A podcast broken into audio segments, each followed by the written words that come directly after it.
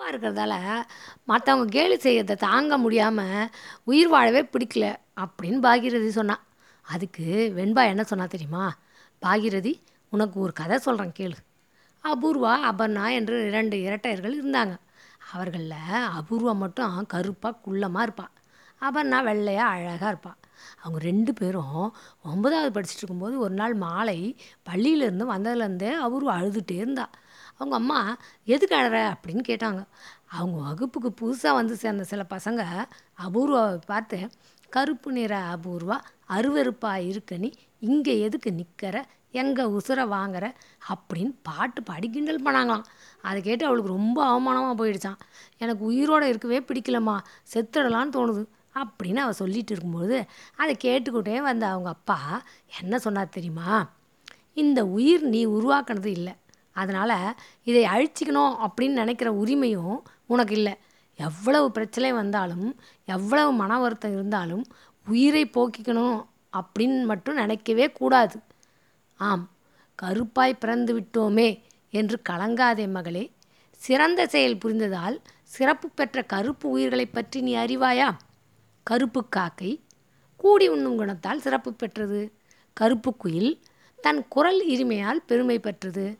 கருத்த மேகம் மழையை அழித்து சிறப்பு பெற்றது. கருப்பு கண்ணன் கம்சனை அழித்து பெருமை பெற்றார். அதனால் ஒருவரின் சிறப்பு என்பது அவரது நிறத்தினால் வருவதல்ல அவர் செய்கின்ற செய்கையால் வருவது.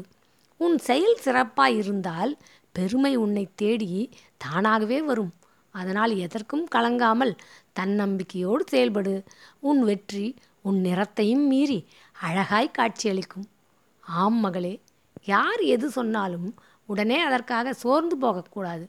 உன்னை கேலி செய்து அழ வைக்கணும்னு மட்டும்தான் அவங்க நினச்சாங்க. ஆனால் நீ அவங்க நினச்சதை விட ஒரு படி மேலே போய் உன் உயிரையே போக்கிக்கணும்னு யோசிக்கிறியே. உன் மேலே பாசத்தை கொட்டி உன்னை உயிராய் நினச்சி வளர்க்குற பெற்றவங்களை தவிக்க விடணும் அப்படின்னு உனக்கு எப்படி தோணுச்சு? பெற்றவங்களை பற்றி கூட யோசிக்க விடாமல் மற்றவங்க செய்த கிண்டல் உனக்கு பெருசாக போயிடுச்சு. அப்படித்தானே? ஆனால் உண்மையில் இது ரொம்ப தப்புமா? உன் மனசை காயப்படுத்துகிற உரிமையை நீ எப்பவும் யாருக்கும் கொடுக்கவே கூடாது. மனசை எப்பவும் ஃப்ரீயாக வச்சுக்க. அப்போ தான் மேன்மையான செயல்கள் செய்ய தோணும் என்று அவள் அப்பா சொன்னதை கேட்டதும் அபூர்வாவுக்கு மட்டுமல்ல அபர்ணாவுக்கும் உள்ளுக்குள் ஒரு வெளிச்சம் தோன்றியது என்று வெண்பா கதையை கூறி முடித்தாள். இதை கேட்ட பாகீரதிக்கு தெளிவு ஏற்பட்டது.